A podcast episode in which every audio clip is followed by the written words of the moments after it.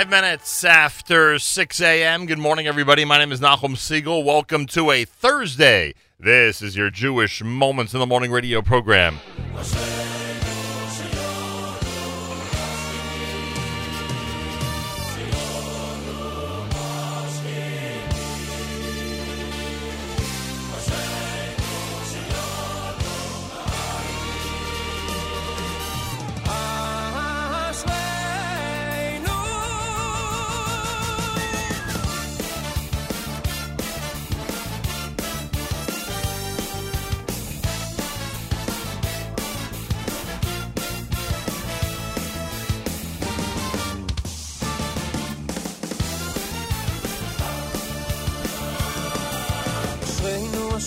אשרינו שיונו משכימים ומניבים בבותיך נשיאויס ובבתי מדרשויס אשרינו אשרינו שיונו משכימים ומניבים בבותיך נשיאויס ובבתי מדרשויס אשרינו שיונו משכימים אשרינו שיונו מניבים ומייחדים שמחו בכל יום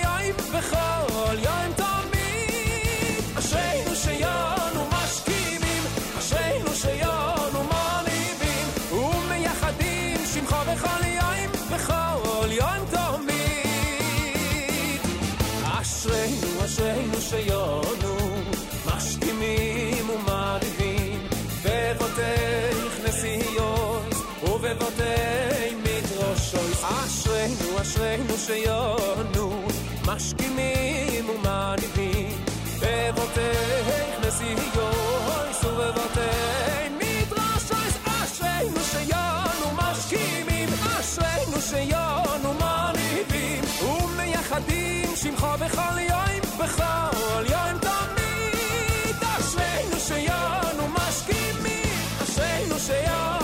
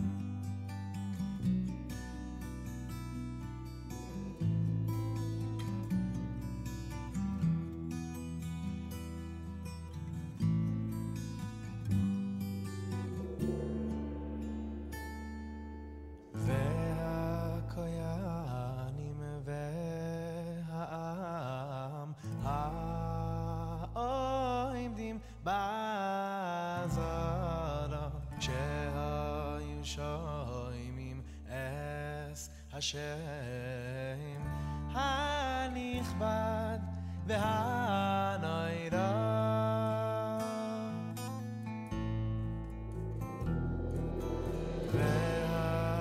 והכוינים והעם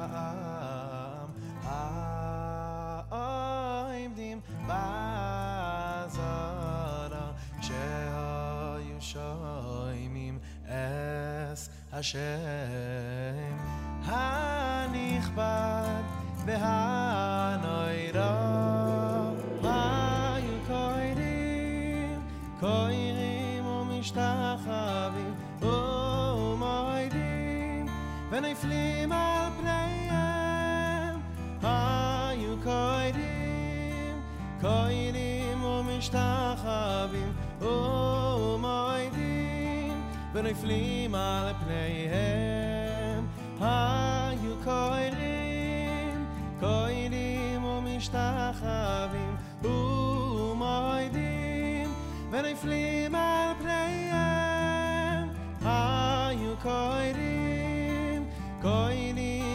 קוירים ומשתחווים ומועדים ונפלים על פניהם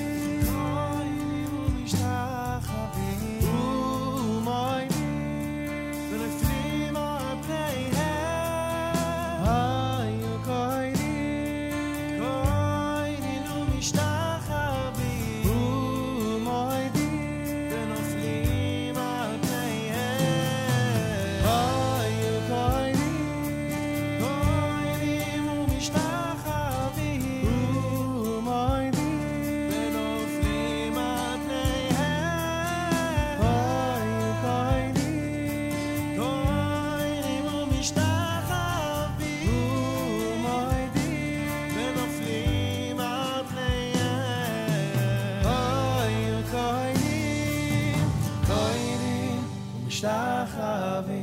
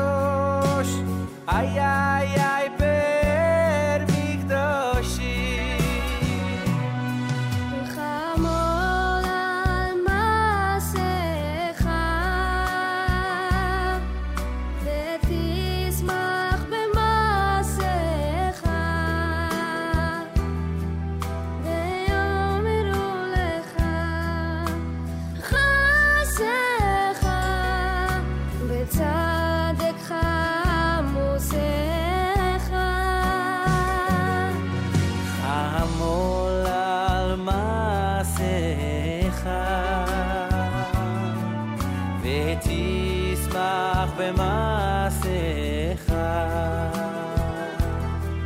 ויאמרו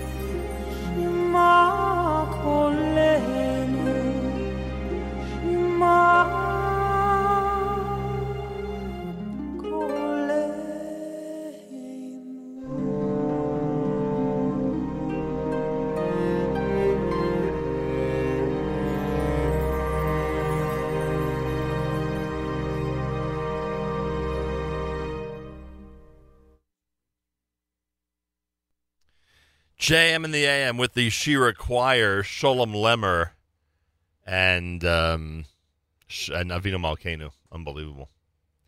That is quite a uh, that is quite a piece to say the least. Wow. Uh, before that, on this JM in the AM Erev Erev Yom Kippur Thursday morning, uh, you had the uh, Homer done by Rogers Park. That's brand new. Yomim Noroyim medley from Micha Gamerman. Shlomo Katzva Kohanim from the Yom Kippur service. Mashkimim from our guest from yesterday, Ohad. It's a pretty amazing tune, I must say. Mashkimim is, a, is actually a perfect song for early in the morning as well, so you got that as well. If you missed any of our conversation with Ohad yesterday, you have to, and I mean seriously, you have to watch the Facebook Live video, which I think 1,500 people already have done. Uh, it was just a lot of fun. It was great having him here. I go to jewishtickets.com for the Monday night concert in um, in Brooklyn, New York at the Millennium Theater. And Regesh, of course, Modani opening things up, and we say good morning. It's Thursday on the September the 28th, the 8th of Tishrei. We say Gemar Chasima Tova. Happy, healthy, sweet new year to everybody out there as we get set for a Yom Kippur 5778, which begins tomorrow night. 74 degrees outside with 85% humidity. Winds in north at 7 miles per hour. Partly cloudy today with a high temperature of 78. Then tonight, clear skies, a low 55. Tomorrow, sunny, a high of 72. They're talking about really cool temperatures for Shabbos on Yom Kippur, which uh, could be very, very helpful when one is fasting. So if you're in the New York area, you'll uh, hopefully have good fasting weather. Uh, 77 right now in Yerushalayim. We're at 74 here in New York City as we say good morning and wish everyone a Gemar Tova from uh, JM in the AM. Uh, we'll get an update from Yad Sarah in Israel about an hour from now. Then uh, later on, Adam Rosen is going to join us. He's launched a Stucca campaign based on the 54 weeks in a row that he has laned the Sedra. We'll explain all that coming up at 8 o'clock. Dr. Mandell Ganchrow is going to join us at 8.35. He's got a brand new book. Tomorrow, weekly update with Malcolm Hoenlein. That starts at about 7.40 uh, Eastern Time on Erev Yom Kippur. Tomorrow morning for Malcolm Hoenlein about 7.40. And trying to think what else I have to tell people. Uh, a cr- tremendous lineup today coming up. Charlie Harary, um, Michael Fragan, Phil Goldfeder. At 10 a.m., Jew in the City Speaks. Allison Josephs, I believe, has uh, Lord Sacks, uh, Rabbi Sacks on today. Uh, coming up at 10.30, Miriam L. Wallach with uh, Dr. Daniel Mishkin. He's the author of The Other Side of the Bed, What Patients Go Through and What Doctors Can Learn. The website is theothersideofthebed.com. Dr. Daniel Mishkin, Miriam's guest, starting at 10.30. We'll live lunch between 11 and 1.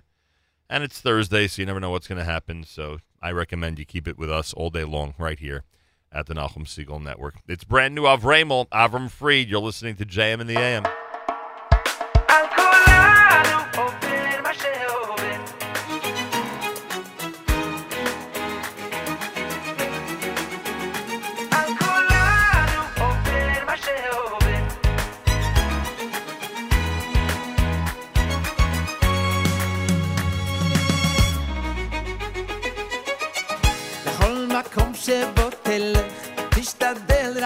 לחייך, וזה לא קל, כך לעקם שפתיים, וגם שלא כל כך אפשר, תדע שזה לא מיותר,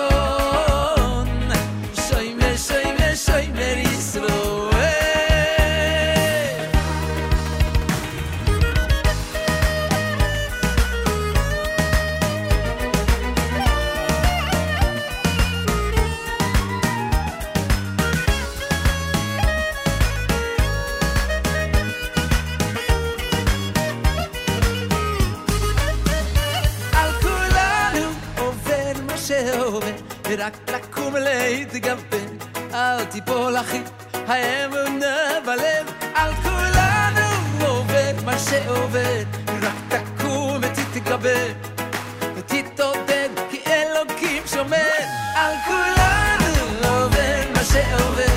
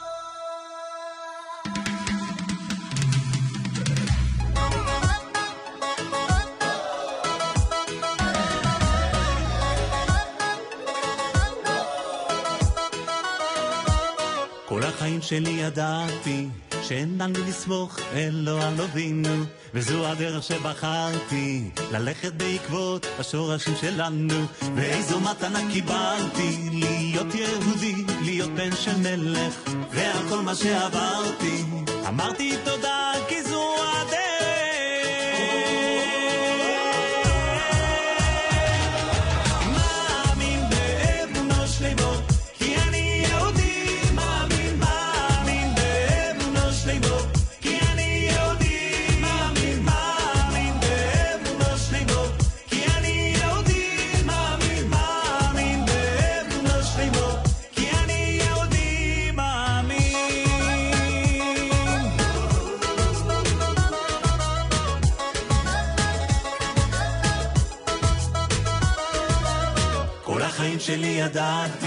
שאין על מי לסמוך, אלו על אבינו. וזו הדרך שבחרתי, ללכת בעקבות השורשים שלנו. ואיזו מתנה קיבלתי, להיות יהודי, להיות בן של מלך, ועל כל מה שעברתי.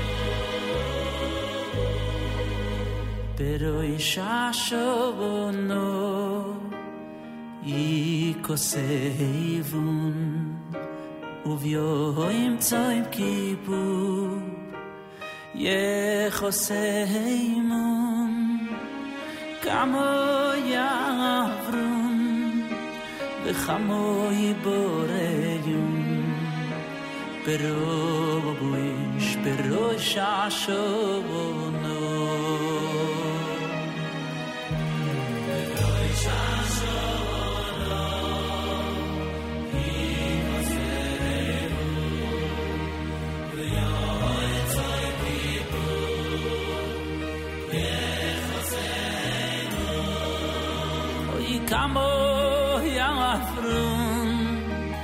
khamoy borey oy vekhav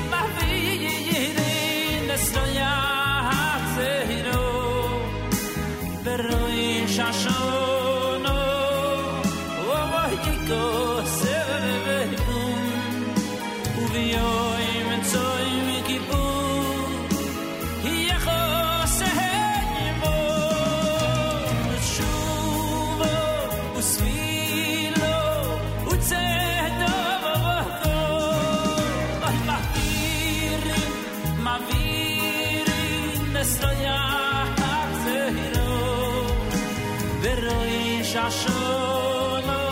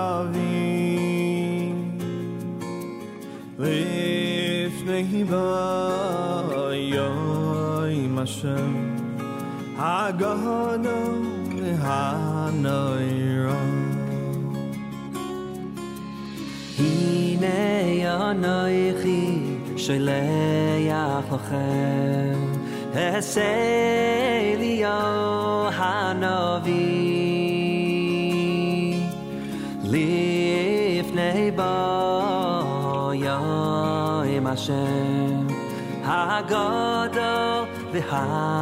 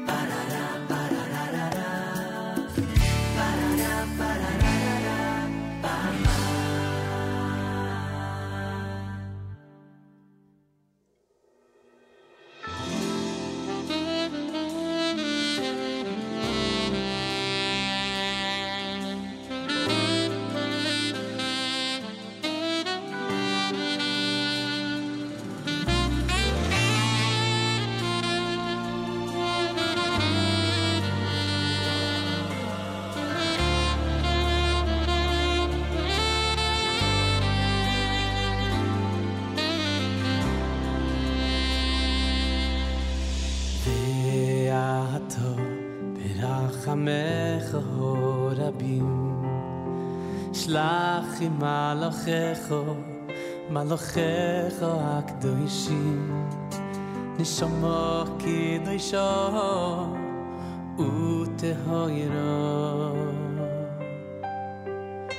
nishomor ki לבני, ויעתו hayiral רבים, שלח עם מלאכך מלאכך הקדושים נשמו קדושו וטהוירו נשמו טהוירו לבני כשם שנכנס כן ייכנס לטוירו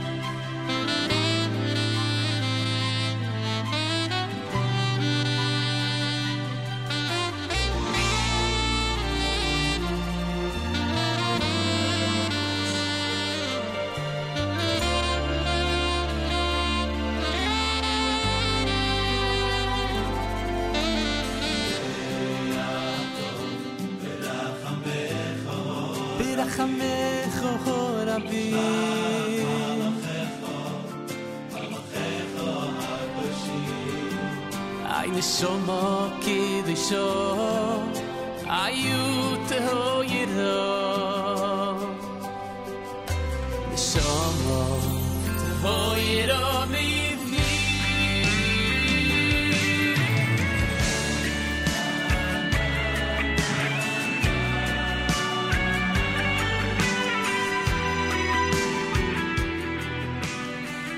JM and the AM with some amazing selections. Uri Davidi with Birchas Ha'av.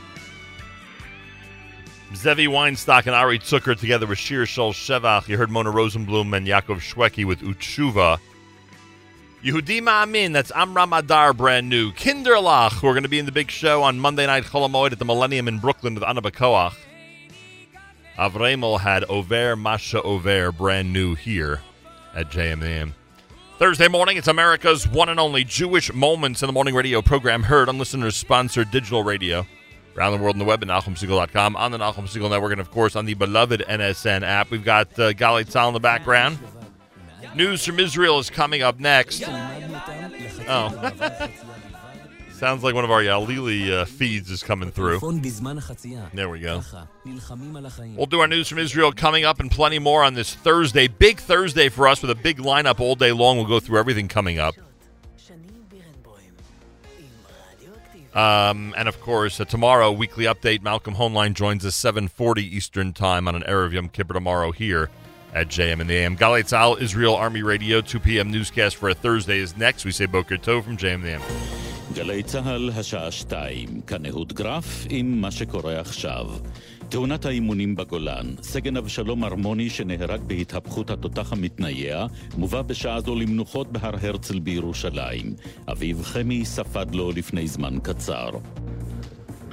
אנחנו עמומים, עצובים וחסרים, ובעיקר מתחילים לחוש את החמיצות ואת ההחמצה.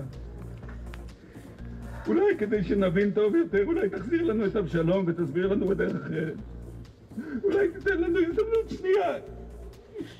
כתבתנו כרמל דנגור מזכירה שאתמול נערכה הלווייתו של סמל ראשון אבינועם כהן, זיכרונו לברכה, שנהרג באותה תאונה.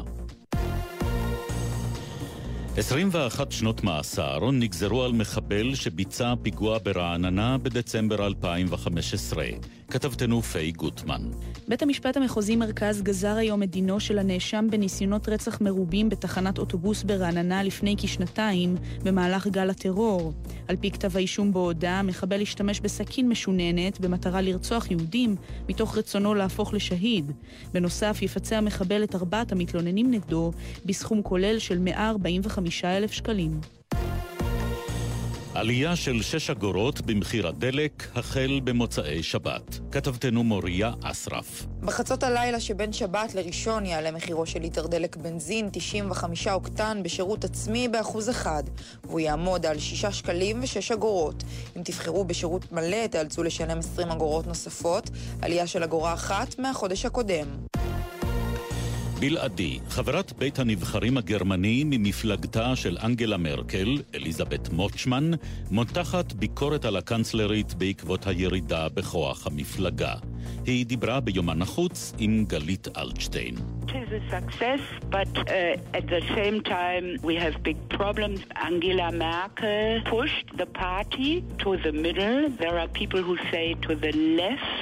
We lost on the long lane. Voters הגענו להישג, ועם זאת יש לנו בעיות גדולות.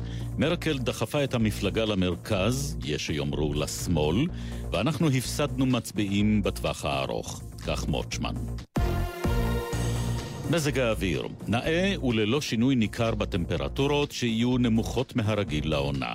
מחר, ערב יום הכיפורים, עוד התקררות קלה, בעיקר בהרים, עם סיכוי לטפטוף.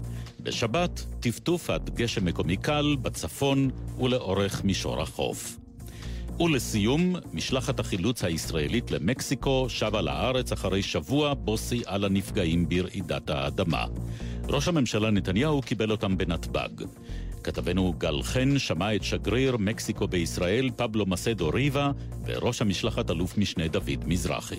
היינו יורדים מאתרי ההרס וזוכים למחיאות כפיים, שיירות של אלפי אנשים שעומדים ומוחאים כפיים. החיבוק היה אדיר. On behalf of the people of Mexico, I thank you from the bottom of my heart. Mi casa es su casa.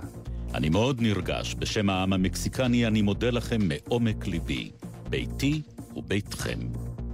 אלה החדשות שעורך עידו דוד כהן.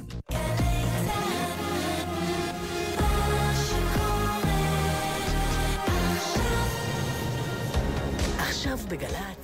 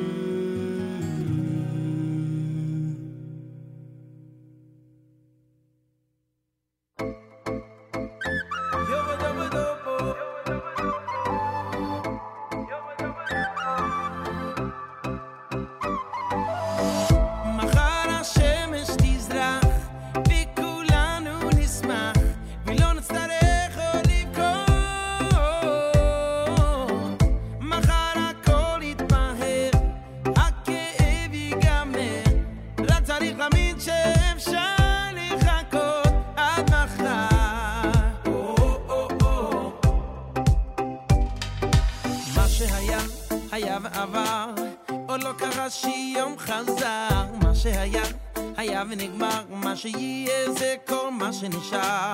מה שהיה תם ונשלם, אתה כבר לא הולך לשם. מה שהיה, היה ונזכר, מה שפתוח זה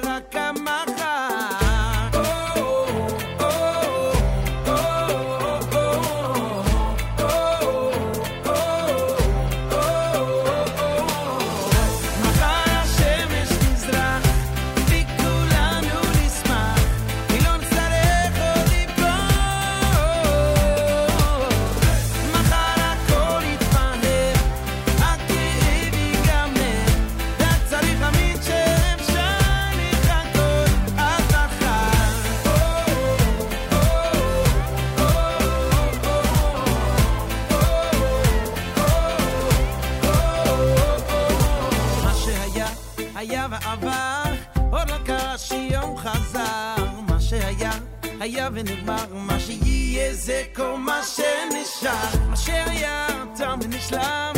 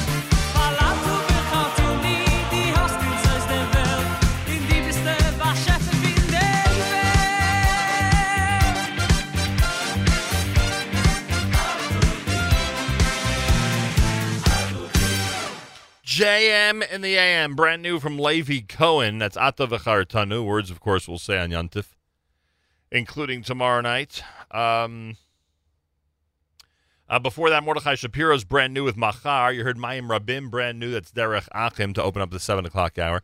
Good morning. It's Thursday. It's uh, JM in the AM.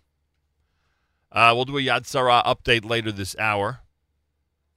That'll be coming up. Charlie Harary with Unlocking Greatness coming up at 9 o'clock. He'll talk about Yom Kippur, the greatest day of the year, as Charlie calls it. Spin class, Michael Fragin, Phil Goldfeder with the latest political news at 9.30. Jew in the City Speaks, or by Lord Jonathan Sacks is a guest of Allison Josephs between 10 and 10.30 Eastern Time this morning, or by Lord Jonathan Sacks, Allison's guest starting at 10 a.m. Make sure to tune in. Miriam L. Wallach at 10.30 with um, That's Life. She'll speak with the author of The Other Side of the Bed, what patients go through and what doctors can learn. Dr. Daniel Mishkin is her guest. The website is theothersideofthebed.com. That'll be 10.30. 11 a.m. We'll do some live lunching. Uh, make sure to be tuned in. That's all I can tell you. Thursday's always great. Tomorrow night is Yom Kippur. There's plenty to talk about, that's for sure. Short week next week. Um, who knows what's around the uh, Nachum Segal Network corner? There's always something around the corner that I can tell you. Uh, so make sure to tune in and uh, be part of it. Um, you can comment on our app, and we welcome comments on the app. Go to the NSN Nachum Segal Network app for Android or iPhone and comment away. You could also sponsor part or all of our JM and the AM broadcast. You want to sponsor a Bayudin tomorrow before Yom Kippur in honor of somebody, a speedy recovery to somebody, in memory of somebody. You could do that. Uh, you could sponsor. Oh, who you know whose yahrzeit's tomorrow? Uncle Dave's yahrzeit is tomorrow. The great Dave Weinberger. His first yahrzeit died right before Yom Kippur last year. Wow, we miss him in this neighborhood. Um, one can sponsor a um, a morning chizuk, whatever day you wish, hatikva, moda'ani, uh, whatever you want. It's all up there at the FJB Unity website, fjbunity.org. That's Foundation for Jewish Broadcasting, fjbunity.org. Uh, you'll see at the top it says sponsorship opportunities, and you could do that. Uh, not only help keep us going, which is a wonderful thing to do, as you know, for the last 34 years, uh, but in addition to that, uh, you'd be able to pay tribute to somebody or to their memory etc., etc. Which reminds me, I got to make sure to have yahrzeit candles for tomorrow night. Okay, write that down as we get ready for Yom Kippur. Uh, what a time of year it is. All right, um, so you can do that at fjbunity.org, fjbunity.org. We'll have a community calendar and plenty more. JewishTickets.com has all the info you want. JewishTickets.com has all the info you want. The Jerusalem and New York concert that we spoke about yesterday with Ohad, Itzik Dadya, the Yedidim Choir, the Kinderlach, Uziya Tzadok. Really a unique lineup for Brooklyn, that's for sure. That's happening Monday night, Chol Hamoed at the Millennium Theater. You'll see it there at JewishTickets.com. And what else did I want to say? You'll see it there at JewishTickets.com. And there was some other point I wanted to make. I can't remember anything anymore. Oh, yeah, the cruises are up there. In addition to all the concert presentations that are up there, including the Suki and Ding shows. By the way, Suki and Ding are doing a whole Simcha Mania with the twins from France, which is always a great show. They're going to be in Ramapo on Sunday, Chol Hamoed, Lakewood on Monday, Chol Hamoed, Flatbush on Tuesday, Chol Hamoed, and Wednesday at Tag on Hoshana Rabbah. So check that out at jewishtickets.com. It's available. But I want, also wanted to point out the cruises. Uh, the Chol Hamoed Sukkah cruises, rain or shine, take place uh, off of Pier 7 in Brooklyn, New York, starting at 3 p.m. each day, Sunday, Monday, and Tuesday, Chol Hamoed. There's also a preemptive online reservation where you can get $5 off your ticket. Uh, so check it out. Chol Hamoed Sukkah Cruises. You'll see it when you go to jewishtickets.com. We highly recommend it. It is run by a really, really nice guy. so that's why. It's one of the reasons why we make sure to push it each and every time so people can enjoy and have a wonderful Chol Hamoed outing with their family. 21 minutes after 7 o'clock, it is a JM in the AM. Um, what is today? JM in the AM Thursday morning. And uh, let's see if we can get this if we can get this selection going. Uh, this is one of the tunes that we turn to at this time of year. Barosh Hashanah from the Yom Kippur, I should say Rosh Hashanah Yom Kippur liturgy. Dveykus at JM in the AM.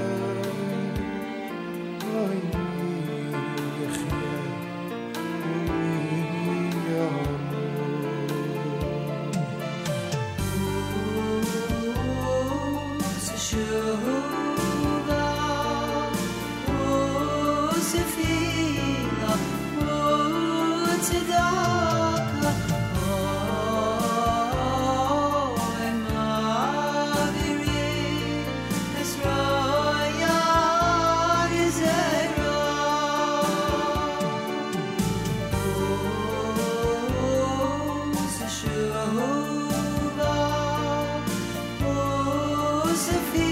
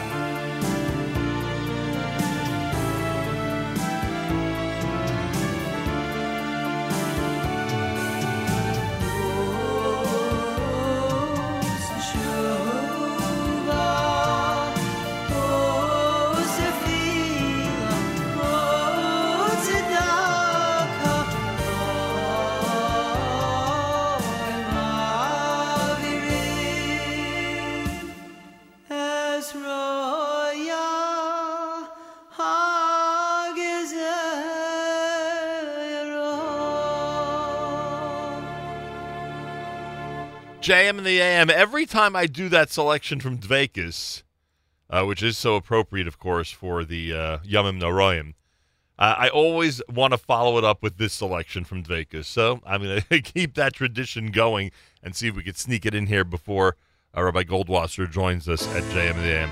Here it is, perfect for this time of year. Shma Kolenu at JM and the AM.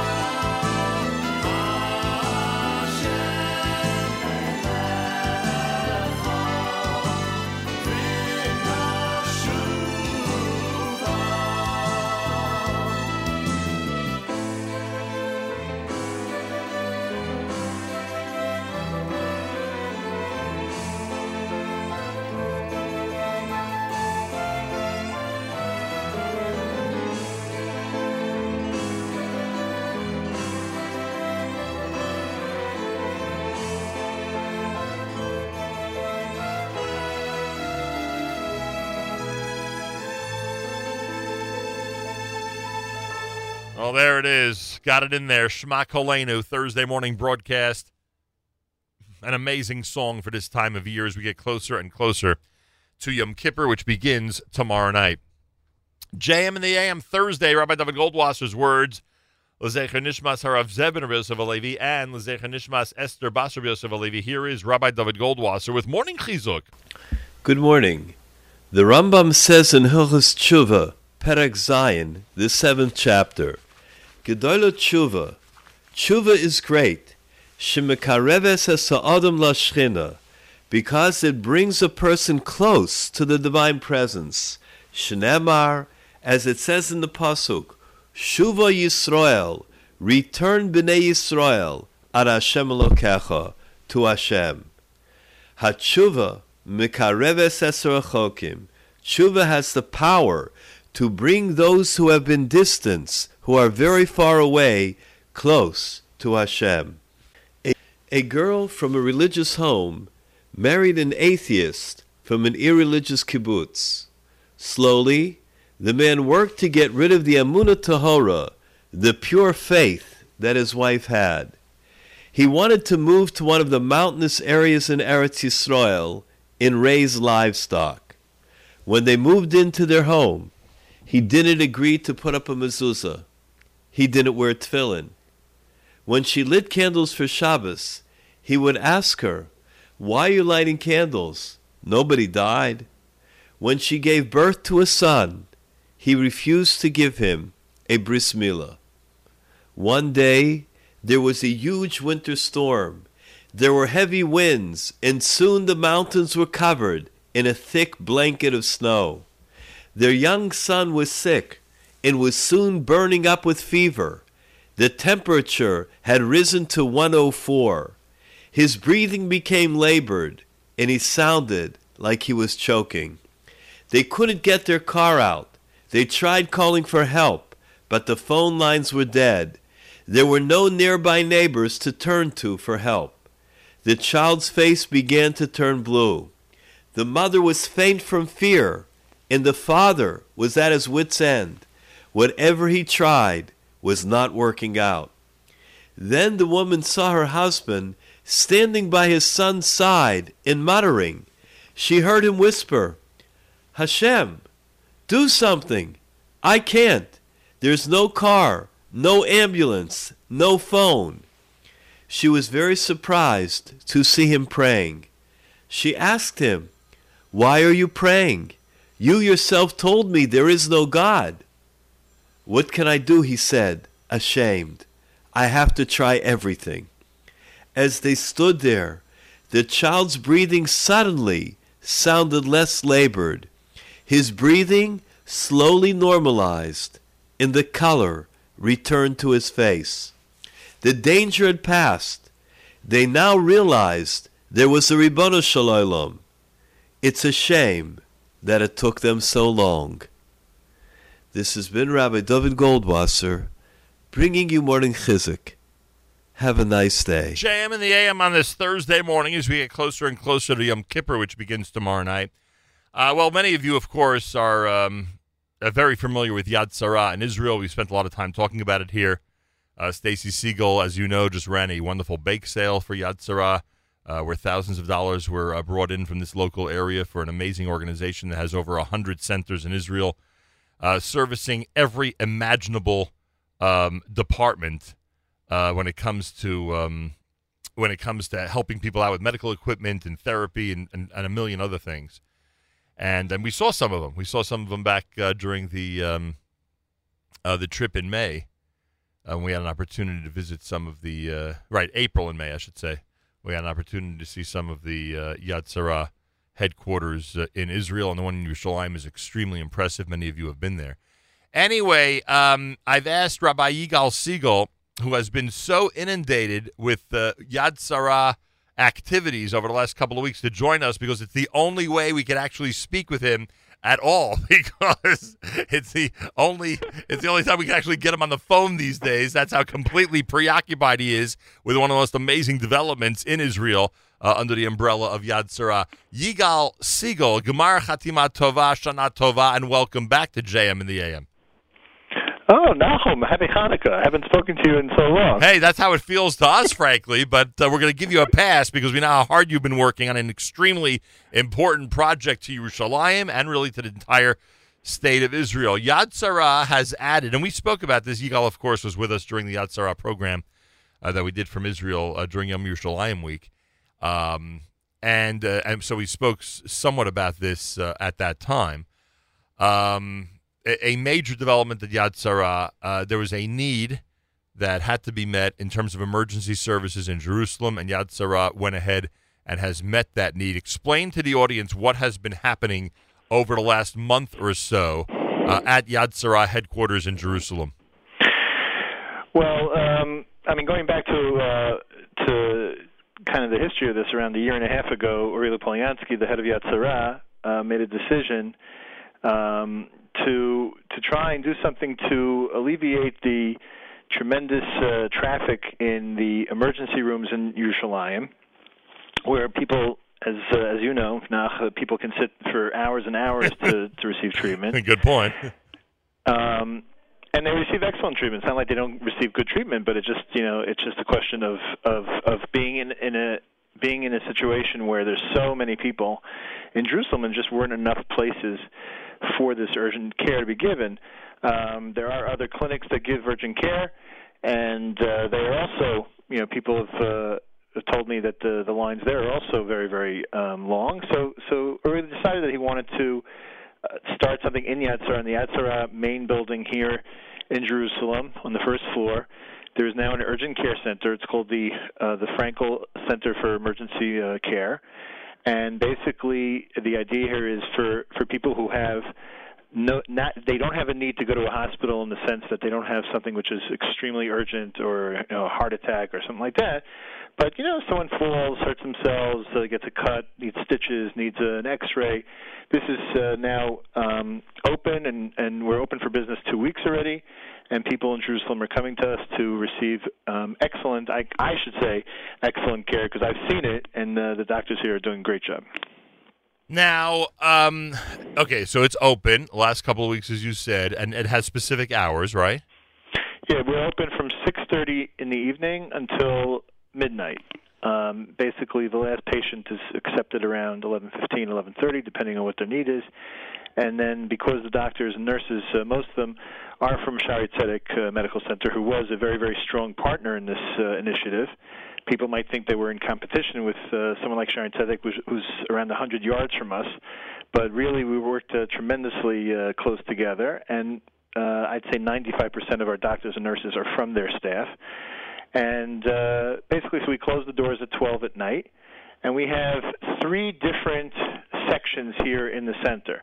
We have a pediatric center. Uh, we have a doctor, a pediatrician here on call the uh, the entire time that the, we're open uh, for children. Then we also have an OBGYN who's here. Uh, that's a tremendous need in Yerushalayim, especially in the uh, evening hours for a woman who needs to be checked out by an OBGYN. So we have that as well with ultrasound and, and all the equipment that's necessary for that.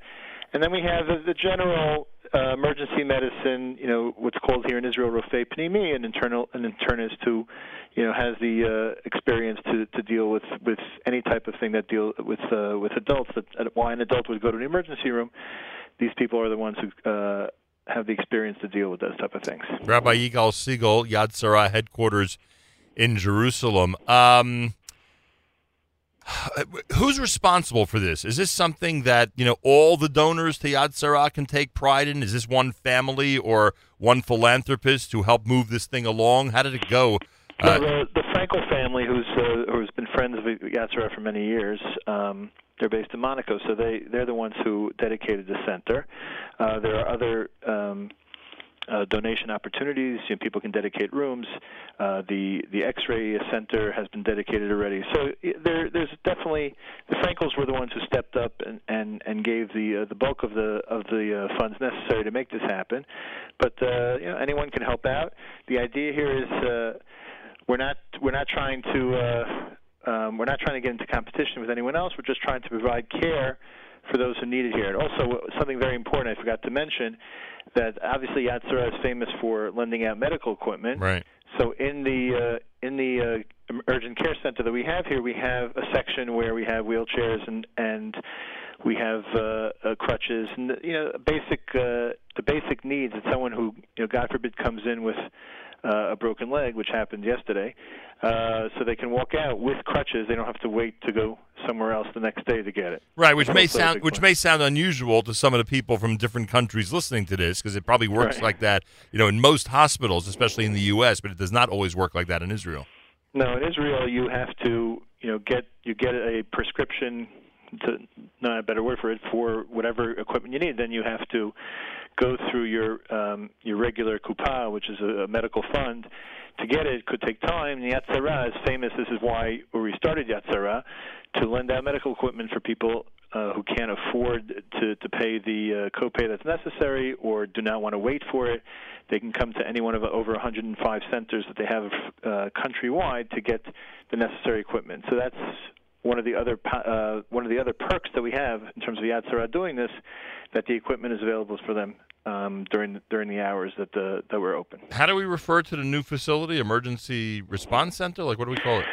Um, it has uh, a lot of different names, but uh, we, we call it an urgent care center. Oh, urgent care emergency center, right. I mean, it's something which uh, obviously to translate to. Um, to, to what your listeners in the states uh, or you know in other countries would understand, it's uh, it's something like you know a walk-in clinic where you know someone who has a sore throat or someone who has a stomach ache or someone who has an eye infection. Now, it's something which here we call it what's, what's called a miyun mahalchim. It's like a walking a walk-in emergency room. Yeah, and- not and- God forbid for someone who's and know, there's there, these types of things are, these types of things are sprouting up all over the place here. A City MD, I know City MD is one of them here. I just can't think of the word, but I know I know people know exactly what I'm trying to think of. Also, so would- would, why we're here. would the average visitor notice a difference? Like, did you have to build a massive facility attached to Yad Sarah? Well, the, the first floor here used to house um, a, a cafeteria and some other uh, uh, small rooms, and they basically gutted it. It's 750 meters, which is a, a very large area. Um, I can tell you that uh, since you know me so long, you know that the interior design is not my thing, but, but uh, it's an unbelievably beautiful place. You know, people have walked in and they think they're coming to a hotel. Like, you know, they, they didn't think they're coming to a, a medical center. Uh, and the people who designed it, obviously members of the Polyansky family, uh, were very much involved in this. They they wanted to make it a place that when you came in, you felt you know, okay, this is not a scary place. Uh, in the children's section, for example, they have skylights with uh, beautiful pictures. So if a kid's lying down and, and he looks up, he sees he sees a nice picture as opposed to you know just a uh, ceiling. Um, they have toys for the kids. Uh, you know, they they really spent a lot of time trying to design a place where you know if you have to come to a place like this, which obviously you don't want to, then at least you feel that okay, it's not such a bad experience. And so far, I can tell you now, we've had. Uh, you know, um, they started they started an advertising campaign last week, and uh, we're we're getting people coming in, and people are coming from from outside Jerusalem, in fact, because they'd rather come drive a half hour to get here and not have to wait online in other places. Well, So remember- far, they haven't been long lines. Remember- we're anticipating that there are going to be some longer lines than they are, but. Uh, Remember when we were in Binyamin, they were complaining about how long it takes to get to the Jerusalem hospitals. Here, if a place like this is accessible at 10, 11 o'clock at night, obviously they could travel with a lot less traffic and make it faster. So. Right. In fact, I just heard last night from one of their doctors that they're opening a center in Binyamin specifically because of this reason. Right. But um, Yeah, we these were there kinds of things are, uh, you know, there is a, a, a series of clinics in, in, in Israel called Terem, um, which was started uh, by Dr. Applebaum, Al Shalom, and he, you know, who was the head of emergency medicine in Shari Tzedek, and. Uh, so this idea is all over the country now. I mean, Terem is all over the country now, and and the, there's there's a couple of Terems here in Jerusalem. It's just again, thank God, because of the population explosion here, uh, Rabbi Polyansky felt that there was a need for it, and I think so far, just in the couple of weeks that we've been open, um, it's it's it's showing that there is a need for this. What was the Saturday night like after the three day yuntif? Um, well, it, it, we had to run here. Uh, basically, um, you know, it wasn't as crowded as I think it will be, you know, the next three-day Yom Tov in Israel because, again, we had just opened a couple of days before Yom Rosh Hashanah. But, uh, again, you know, people who um, had some sort of, uh, you know, there was someone who came in who had fallen over Yontiv and wasn't feeling well, so they wanted to, you know, get an X-ray, things like that. Um, you know, when Motzei Shabbos, Motzei Yom Kippur, you know, the the days after a holiday or Shabbat, I think we're going to see uh, a lot of people coming for this. Is there- for, for this type of uh, care? Is there a machine you need that you don't have yet? Um, no, I think we have all the machines. I, I think uh, we we probably are going to need more machines. Like for example, we have an ultrasound machine, which is one. We have one ultrasound machine, which is is you can change. Uh, you know, whether it's a, for a woman, for a man. Uh, for a child, it would be a tremendous help to us if we could have an ultrasound machine for children, just for children. So in case there's a need for it, we don't have to Right. you know, bring the child to the other side. Now, these are the types of things that we're going to need. We're as we get more and more popular, which you know, it's slowly but steadily, it's uh, it's building up in numbers. We're going to need more additional equipment of the same thing. Um, you know, an ultrasound machine can be as much as uh, you know forty-five thousand dollars. And um, happened to be that that uh, just to mention Shari Tzedek again. I know they're good friends of of, of your show. Sure.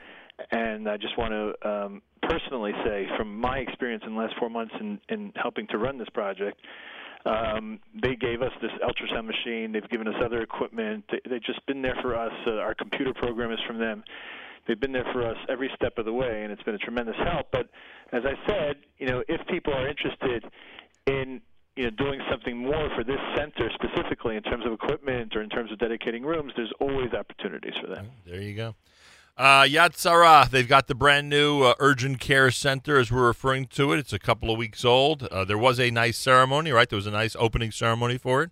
Yeah, it's beautiful. It was a couple of weeks ago. Wow, it seems like a year ago, but it was only two weeks and and this and this is why those of you who are frustrated that you haven't been able to reach uh, Rabbi Yigal Segal, this is the reason why he has been drowning in in Yad Sarah urgent care stuff over the last month, and uh, thank God is able now to look back a little bit and um, and with great pride at the opening of the urgent care center, and this is something that uh, obviously is going to keep growing and growing as more and more people learn about it and find out about its services. Uh, well, kol kavod. Send our best to the Polyansky family. Yet, yet another. I mean, who, whoever dreamt with all the things they've added to their Yad Sarah portfolio, whoever dreamt they would add something this significant.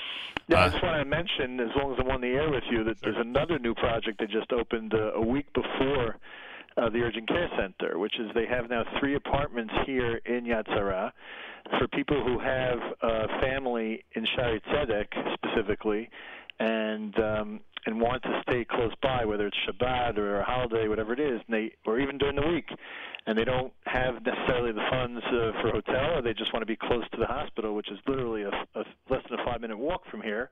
Uh, there are now three apartments which are available, which are basically like hotel rooms. Uh, IKEA Israel donated a lot of the furniture, and and uh, the the bottom line is, if someone needs a place to stay, uh, they can get in touch with Yad Sarah uh, here in Israel, and they can uh, arrange to have uh, to have uh, access to these rooms. by the way, that could be very important for American tourists. That's why I'm mentioning it, Yeah. because you know, especially if someone you know, a friend of ours, I'm sure you know about this. In the summer, had, his daughter had, had to be in Shari Tzedek for a few days. Right. If it was open then, I think it would have been very, very uh, convenient for them when they came from America to be with her. All right, there you go. All right, anybody who needs help, uh, let us know. We can get you in touch with Yad Sarah, or obviously they've got the website, uh, and you can uh, just search them and get more information. But obviously, uh, uh, it- we are proud to be a direct contact with them. Just be in touch with us for anything you think they may be able to help your family with in Israel. Rabbi Yigal Segal, Gemara Chatima Tova, and Mazal Tov to you and the Polyansky family and everybody. Happy anniversary to you, by the way. Thank you very much. I remember when you started. you were such a good guy. Long- Uh, I'm sorry I haven't spoken to you. How's the family? I'm telling you, folks, it's been impossible to reach him.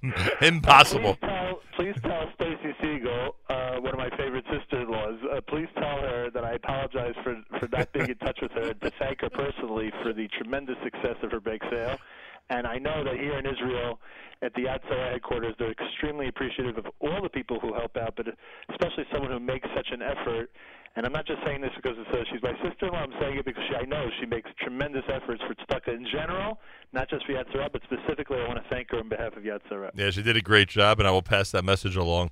Kol hakavod, Rabbi Yigal. Be well, and then Shana Tova, Gemar Chatima Tova. Gemara Chatima Tova to you and all your listeners. Thanks, Nach. More coming up. It's JM in the AM.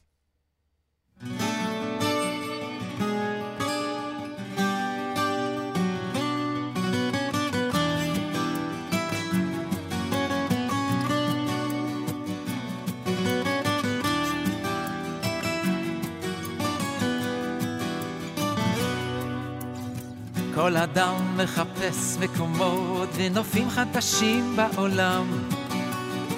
הוא חוצה יבשות וימים במסע של הנפש לשם.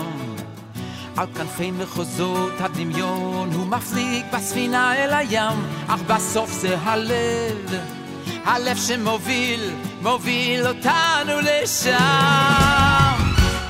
כל הדרכים, השבילים, הכבישים, השלטים מובילים לירושלים. כל התפילות,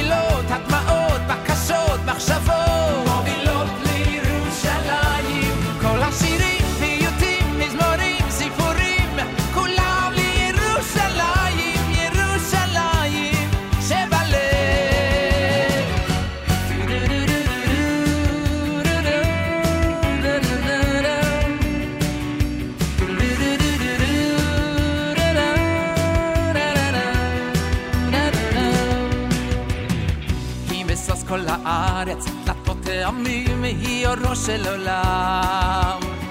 על שבעת תארים היא עומדת ונמצאת בחלומות של כולם.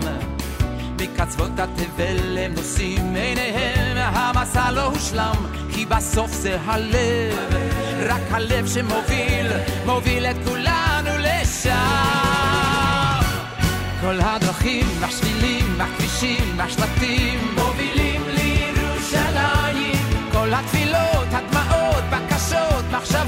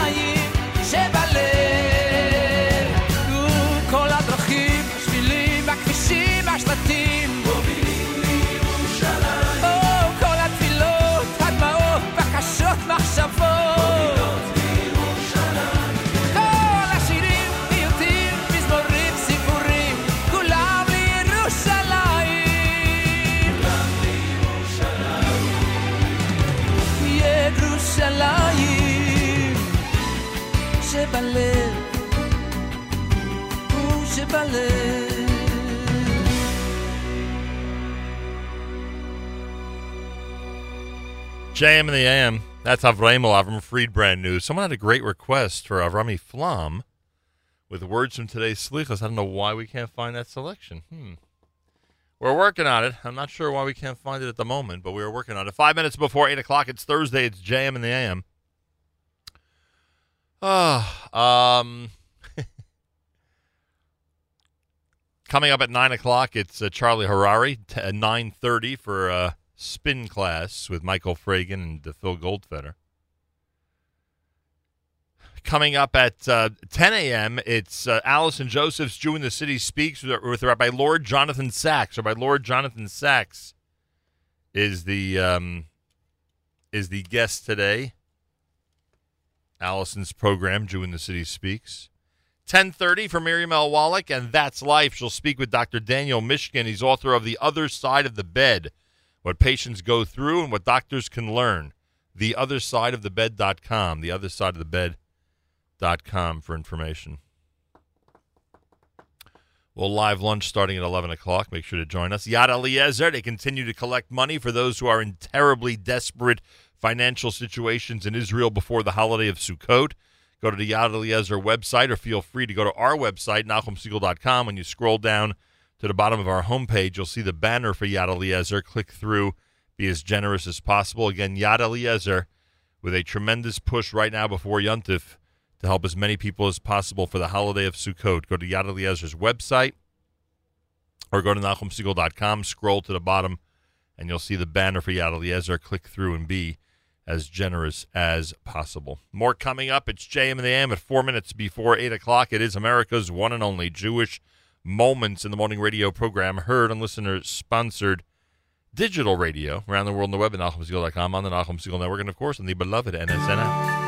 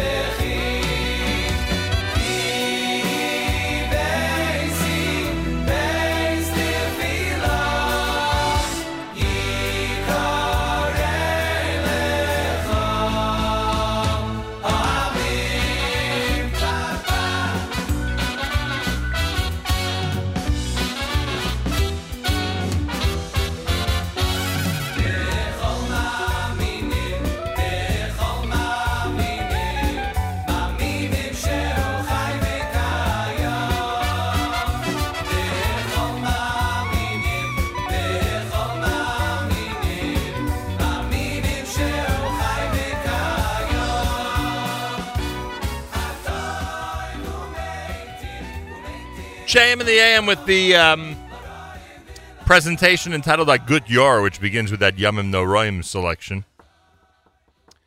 Uh, Shalom Jacobs presentation here at uh, at JM in the AM. Well, uh, my friend from long ago, Adam Rosen, is with us live via telephone. Adam is down in Boynton Beach, Florida, and claims that he is about to accomplish a rarity. That's what he claims. Now, I I, I meant to. I, I'm laughing because I meant to contact both Seth Gordon and uh, Dr. Maishi Weisberg, two of the greatest uh, baalei kriya, balkores, that I know, to um, to get their opinion about how rare a feat they think this is. But I didn't do that, so uh, there won't be any challenges this morning here on the air. We'll certainly go ahead and just talk about the Adam Rosen Torah reading marathon and what he's done to commemorate this rare feat. Adam Rosen, Gemar Chatima Tova, Shana Tova, welcome to JM in the AM. Thank you. Good morning, my friend, and Gamar Chatima Tova to you as well. Great. Thanks for having me. Great to speak to you, to say the least. Likewise. So haven't seen you since the OU fair a couple of years ago. Oh, that's correct. I remember that. All right, so you so you claim you claim I do. That what you are about to accomplish, thank God, Baruch Hashem, which is reading every one of the 54 portions, the 54 sedras in the Torah, in one annual cycle without missing a single one, you are claiming this is a rare feat. I believe so. I mean, you know, thank God I've been laning on a regular, pretty much weekly basis for about 31 years, and uh, ever since college. And um, it had always been something that I always said, you know, it would be great to do. And of course, you know, life gets in the way, uh, scheduling wise, and you know, thank God, simcha as you go away every once in a while, even if you're the regular Valkyrie or wherever you are. And uh, so, you know, it's just kind of it's one of these things that I always had in the back of my mind that I wanted to do, um, and having kind of networked, if you will, with a lot of other other baalei kriya and talk shop with a lot of them that I've met over the years.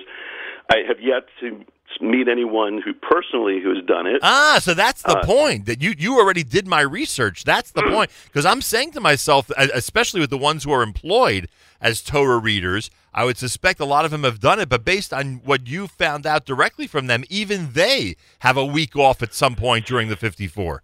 Right, and I, you know, it's um, it's just like one of these things where, just like you, you, you told me when we originally spoke that you had a couple of guys, I think in the uh, maybe Baltimore area locally, who you suspect may have done it. Right. I also had one or two guys who I really said, you know, if I had to put money on it, these would be the guys. But at least one of them that I was able to get hold of, much to my surprise, frankly, you know, had not done it. Amazing, And- which, which means starting with Bereishis and literally doing every Sedra until Vizos Right. Bracha. Right, right. Uh, and, and, without that, and, that, and that would include every word, meaning, uh, for for instance, when it comes to Simchas Torah, you'd be reading Chasim Torah, Chasim Bereishis, et cetera, et cetera, et cetera. All the uh, Correct. Correct. Wow, very okay. This is a lot cooler than I thought, frankly. it's you know I, I one of the things that I've been telling a few people uh, that from a psychological standpoint it is very interesting and it's something I never really even anticipated is that you know when you're going through a regular year and you have a week off here or there I estimated that I I lane probably out of the 54 each year probably 46 to 47 in, a, in an average year. Probably the most I've ever done was about 49 but you know, when you have a week off, you don't really necessarily think how great it is to have a week off. It just happens, and you know, it's an unusual feeling not to be laning if you're used to it every week.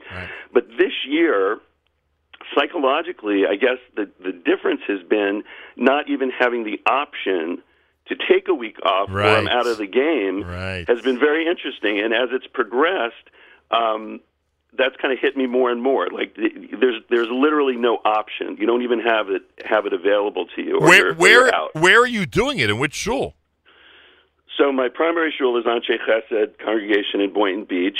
But um, interestingly enough, it actually started in uh, the Young Israel of Great Neck, Bereshit. I was up for a wedding right after the Yom Tovim last year, and I knew that uh, I wanted to undertake this attempt. So my brother, who uh, is in Great Neck, I asked him if he could get me a laning gig at the Young Israel. And um, I said, you know, if you miss Bereishis, that's like missing the first night of Sefira. Like, Right. you're, you're out. You're out. So uh, fortunately, I, I laned for the uh, teen minyan, actually, the Young Israel Great Neck, to start it. And um, I've been uh, I've laned in Charleston, South Carolina, my hometown, uh, probably about four times over the year, and uh, also in Miami Beach. And uh, but it's been really great because all of the shuls that I've contacted uh, or have had people contact on my behalf to try to coordinate have been more than happy to do so. What do you, what do you do? uh, What do you what do you do if you find out there's a bar mitzvah in town? um, then I try to find out if there's a Hashkama minyan in town or, or some other Right. some other place. We we actually, interestingly enough, right here in Boynton, um, I knew going in that there were three Shabbosim in the summer that were going to present challenges. Uh, we had a bar mitzvah, a Secha, and so we actually, even though we don't usually have a Hashkama Minyan in the summer here, we did form a Hashkama Minyan with the cooperation of the shul uh, that week so that I could lane. And then my son's uh, Bo Bayom is Devarim, so he was going to lane at the uh, at the main Minyan. So we actually had a Hashkama that week, and then his celebrated bar mitzvah because he was a uh, three weeks baby was Shofatim.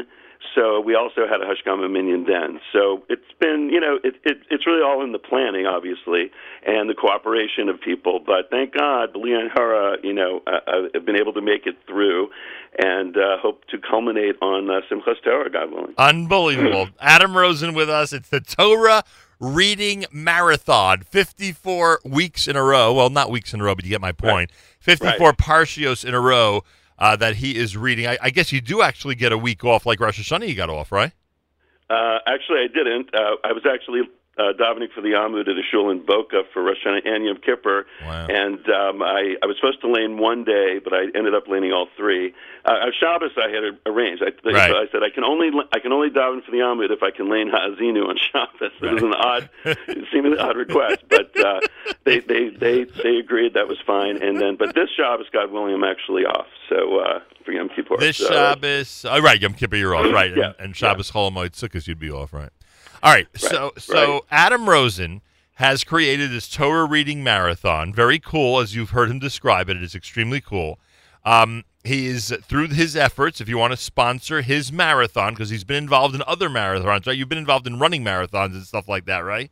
Right, I'm a marathon runner, and thank God I've done uh, 18 fulls and one half, and uh, raised a lot of uh, money for some organizations uh, with uh, my my actual running. But now it's a Torah reading marathon. And the four charities that uh, Adam has selected that will benefit uh, the National Pancreatic Cancer Foundation. His father in law, Rabbi Chigger, passed away from this disease back in 2008. That's a very important cause to his family. Ezer Mizion, which many people in this audience know about, the world's largest Jewish bone marrow donor registry. Uh, Sharsheret, again, very familiar to this audience, uh, who, uh, who help young Jewish women and their families facing breast cancer. And the National Multiple Sclerosis Society. Again, you have relatives and friends of your family who've suffered from MS, and you want to help support that organization. So there are four charities National Pancreatic Cancer Foundation, Ezer Mizion, Shar Sheridan, National Multiple uh, Sclerosis Society. How do people support the Torah Reading Marathon? Okay, I just want to credit uh, and, and anonymously, but credit uh, the one person who planted the thought for this in my mind when I was at near the very beginning of it. Um, I told one of my friends the uh, the I, that uh, I was doing this, you know, uh, try to do all 54 in one one cycle, and he kind of blurted out. He says, "Oh, it's like a Torah reading marathon." And that literally at the beginning, I had it in the back. I said, you know, it is, and I always I said that God willing, if I'm able to get through it and have the end within reach, you know, why not make it more than just a personal accomplishment, which is great and, and which I'm very excited about, but why not try to leverage it and try to uh, raise some money for some very good organizations that do a lot of good work. So that was kind of the etymology of it. So I've, I created a, um, a dedicated uh, PayPal link uh, for donations for, as a repository, and the idea basically is that the proceeds are going to be split four ways equally. Right. uh, to to all of these uh, to all amongst these four organizations, um, and um, you can uh, find it on my uh, Facebook page, which uh, will be up uh, shortly with the uh, link. And um, you can just go to Adam Rosen in Boynton Beach on PayPal, and it will be there. Uh, just kind of made it as easy as possible to click and donate, if if you will. And um, I've actually had some uh, people uh, come forward as matching donors who I've privately approached. If anyone is interested in doing anything kind of above and beyond, uh, please message me uh, at adrosen, add rosen, then the number one at hotmail.com, add rosen one at hotmail.com. And um, also, uh, that, that's that's really the uh, the way to do it. Trying to make it. This is not uh, one of these uh, sponsored types of uh, fundraisers where I have banks of people making a lot of calls and 24 hour deadline. Uh, this is just you know trying to leverage a uh, an interesting and unique uh, endeavor and trying to make some money for some uh, organizations. Oh, I, I love it. All right, the Torah reading marathon. If you want, if you want to sponsor, um, uh, Adam. And by the way, fifty four is actually a very good number to sponsor. That's a uh, multiple multiple of Chai. Yeah. Yeah, I've had a lot of people already say like. You know, the second they heard it, they said, "Put me down, 54." I'm going to do the me down. 54. Send me the information. I'm going to do Yeah. the 54 as soon as it's on your Facebook page, and then I'm going to share it with everybody. I appreciate it. Are you kidding appreciate me? it. Uh, the least I can do for an old friend. Uh, I really the- appreciate the, it. The four charities: National Pancreatic Cancer Foundation, Ezer Mizion, Shar Sheridan National Multiple Sclerosis Society. I'm going to go to Adam's Facebook page. I will also share it on my. Uh, a, a Facebook page, and, and as you heard from him, uh, if you go to PayPal, you literally could search Adam Rosen Boynton Beach, and you can give in that way as well. And the uh, the total dollars collected for the Torah reading marathon will be split between the four organizations that the Rosen family has chosen. Well, Adam, Mazal Tov, Mazal Tov times fifty four to you. Thank you very much. Thank you very much. Really I amazing. Appreciate it. I, uh, I told my wife Tippy that uh, this would indeed be a one-time attempt, and uh, and uh, you know I'd be more than happy to uh, have someone laying a, in a couple of weeks. although I think that's not going to happen. But but God willing, we will be in Great Neck.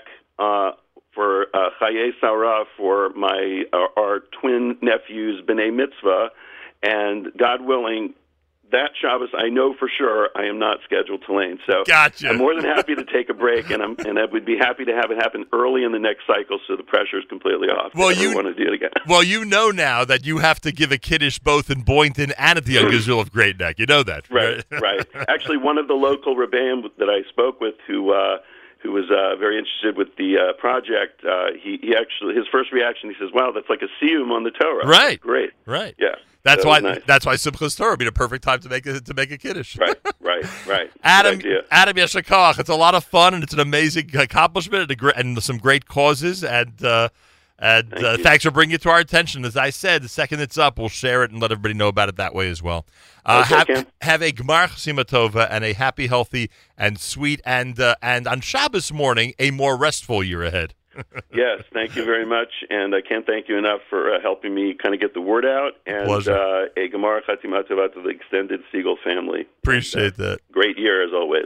Mate, thank you so much. Adam Rosen from down in Florida with the Torah reading marathon. I love it. I love original ideas, especially those that have to do with Torah in our community. Thursday morning broadcast, more coming up. It's JM in the AM.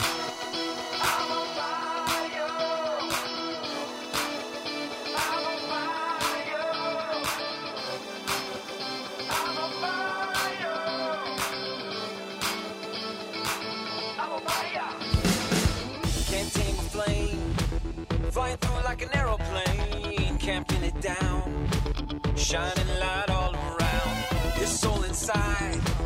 It's a flame, from on high. Can't stop the heat. It's burning, burning up the beach. Your soul could warm the coldest heart.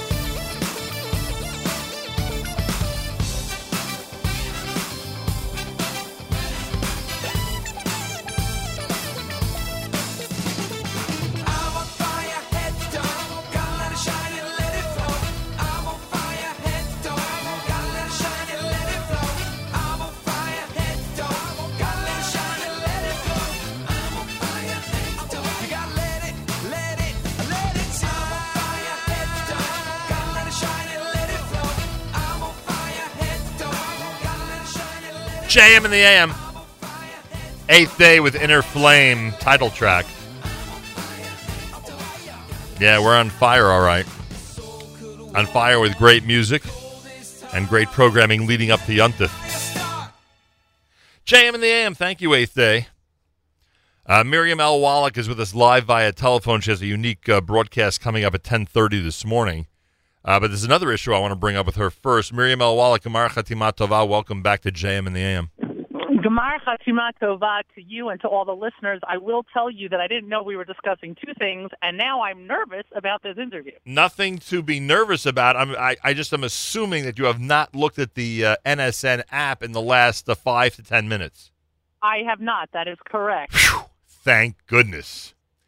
Um, because I would have I would have really really been upset if you brought this up. A listener, one that I don't recognize, frankly, based on their username, at 8:15 this morning, five minutes ago, wrote, "Can you play Ohad's Malchuscha since we got since we got gypped yesterday?" And I'm like, "Wow, is this you using a username that I'm not familiar with?" Shkayach is all I have to say to that person. You, you know, and I will tell you that we got off once. Once I got bumped, I was like, "Wow, I'm getting bumped. My song's getting bumped." But I got bumped for Yossi Green. So Right. if I was in your seat, I would totally have bumped me also. Nonetheless, now it seems that if I'm going to be a good guy after bringing this up, I have no choice but to satisfy this listener's request and get Malchuscha on at some point now. It's also the best song. it's just it's the best song. There's nothing to talk about. You must have loved it yesterday when I asked Ohad, do you really think it's a good song? You just play along because she likes it. Yeah, yeah, that was that was fun. I thought that was pretty a fun funny. moment. I thought yeah, that was that was a fun moment. and what would you give to be at Adam Rosen's kiddish on Simchas Torah in Boynton? Wouldn't that be fun? well, I, I at least I know I could stay with my in-laws while I'm in Boynton. I wonder. I wonder if they daven in the same shul. If they do, they have a really good balkore. I'll tell you that much. they let me tell you, they do daven in that shul. I'm just about, because I'm in transit. I am not in a position where I can email Avrami, but I'm definitely asking him for the link to that interview. Not only was the interview great, but clearly not enough people know that this is going on, and his community should certainly support him. I mean, we should all support him. It's really cool. Yeah, it's a fun concept. We love fun ideas, and this one's a great one. So It's also it's more than a fun idea. It's um unfortunately, I know that you and I have discussed this privately, but laning is becoming a skill that's falling by the wayside. That's Boys right. are learning to lane for their bar mitzvahs. They're, they're getting their sedras under their belt, so to speak, and then that's it. yeah. And I remember years ago when I was still teaching, I had a student whose parents paid him fifty bucks every time he did an entire parsha, and um, and I looked at them and I said, you know, really? And they said, yeah, your your oldest is a girl, and you have years before you have to make a kid sit down and learn the trop. He's like, judge. They said, don't judge yet, and, I totally hear it. It's a very. I'm not saying that laning or taking on that responsibility of learning a sedra that you're not responsible for because it's you're not your parsha isn't a big endeavor. It is, but still, there are. How many times are you in a place where somebody's like, can anybody lane? Oh, can no, anybody lane? no question about it. And then on top of that, not just the Torah, but Megillah Esther and many other things. All right, uh, coming up today, starting at 9 a.m., amazing lineup, uh, Charlie Harary, and then into spin class with Michael Fragin and Phil Goldfeder. At 10 a.m., uh, Jew in the City Speaks. Allison is going to be speaking with Rabbi Lord Jonathan Sacks, which is pretty cool. And then at 10:30 this morning, uh, I asked Miriam to join me because she has a unique interview today. She'll be speaking with Dr. Daniel Mishkin, the uh, author of the book The Other Side of the Bed: What Patients Go Through and What Doctors Can Learn. The website is theothersideofthebed.com, theothersideofthebed.com. Tell me how you came across Dr. Daniel Mishkin. So uh, just a, a slight correction. It's Daniel. So Oh, sorry about that. No, no worries. It's spelled the same way. Um, Dr. Daniel Mishkin is actually the brother of uh, Dr. Barry Mishkin, Olav Hashalom, who passed away. I think it was 2002. The name may be familiar to many of our listeners as there were bone marrow drives to save Barry, both in the Riverdale community and in the the Five Towns community. And there was a massive community endeavor on uh, uh, no stone being left unturned, people turning out both to dedicate their time, as my husband would say, equity and sweat equity. All were donated to save Barry, to give him another chance at life. And unfortunately, there were other plans. And the book details not only what Barry went through, but what he, what his family, and specifically his brother, who's a physician as well, um, learned about patient care and the needs of the patients and of the families through this endeavor. It's it's I don't want to say it's a rare occasion, but it's not common for a doctor who's going through literally his residency. He was a first year resident when his brother Barry got sick. So it's not a, a typical situation to have a first year resident who's not only training to be a doctor, but also advocating for a family member and their medical situation at the same time. And so Dr. Mishkin chronicles both Barry's illness and his almost almost evolution as a doctor and the choices that he has made and the life lessons that he has learned and that he imparts to other people and the students that he teaches through this book. And it was a it is a very emotional book.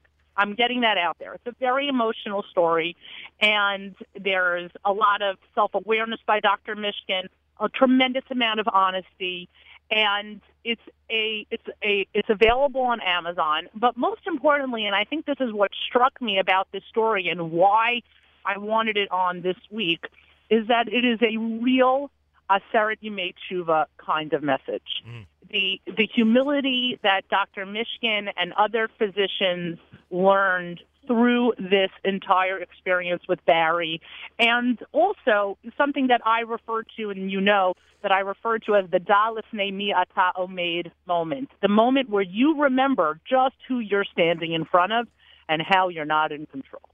So there's a tremendous amount to be learned from this book. I highly recommend it. I encourage people to tune in at 10:30 and hear his story. Hear hear what it's about. Hear where this story came from. You can also, by the way, go to his website www.theothersideofthebed.com.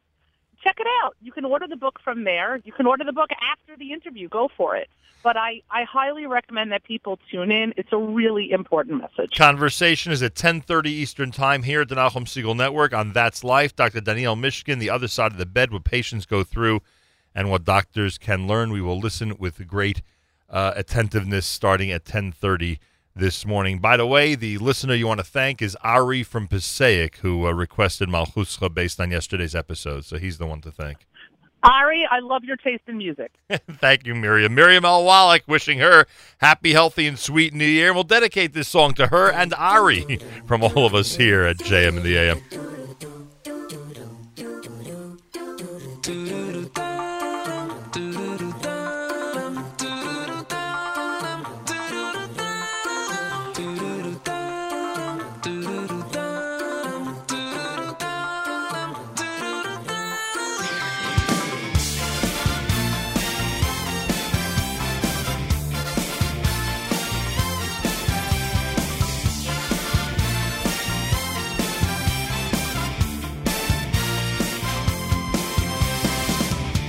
מלכוס חול, מלכוס חול, מלכוס כל אילומים, וממשלתך בכל דוי ודוי. מלכוס חול, מלכוס חול, מלכוס כל אילומים, וממשלתך בכל דוי ודוי. מלכוס חול, מלכוס חול, מלכוס כל אילומים, וממשלתך בכל דוי ודוי. מלכוס חול, מלכוס חול, מלכוס כל אילומים, וממשלתך בכל דוי ודוי.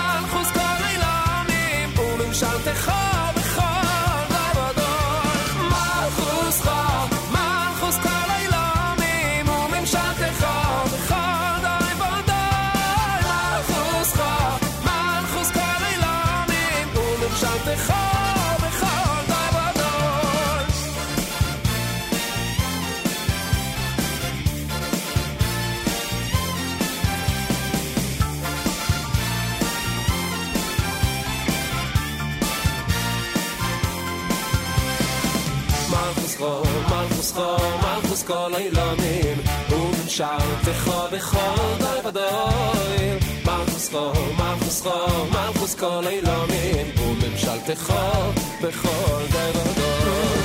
מלכוס חו, מלכוס חו, מלכוס כל אילומים, וממשלתך בכל דרבדוי. מלכוס חו, מלכוס חו, מלכוס כל אילומים, וממשלתך בכל דרבדוי.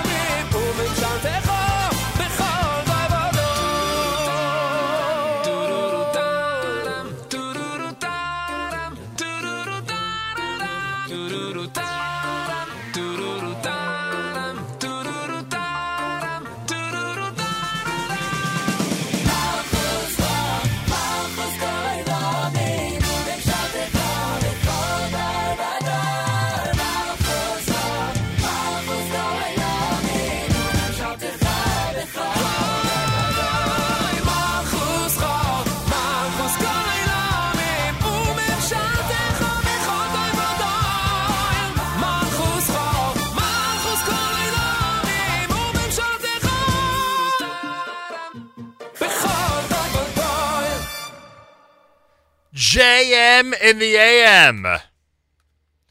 That is uh, the song. the song that we spoke about earlier.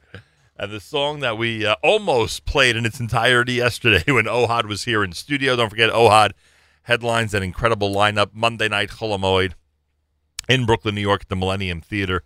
Very much looking forward to that show. Go to jewishtickets.com. Jewishtickets.com has information about all of it. Well, Dr. Mendy Ganchrow is with us live via telephone, and I say that with a sound of nostalgia in my voice because uh, for a long period of time during my 35 year career, um, Dr. Ganchrow was a regular guest of ours here at JM in the AM, and we've had some amazingly wonderful encounters over the years, and um, it's wonderful to reunite on this forum. He is the former president of the OU. He has a brand new book out there, and, I, I'm going to do justice to his. I don't always read the entire bio, but in this case for Dr. Ganchrow, I'm going to, so you understand his background and uh, and some of the things he's done in his amazing career. He is um, a retired colorectal surgeon. He is a former associate clinical professor of surgery at the New York Medical College and has authored 19 surgical papers. He's a graduate of Yeshiva University. During the Vietnam War, he served as a U.S. Army combat surgeon and volunteer chaplain.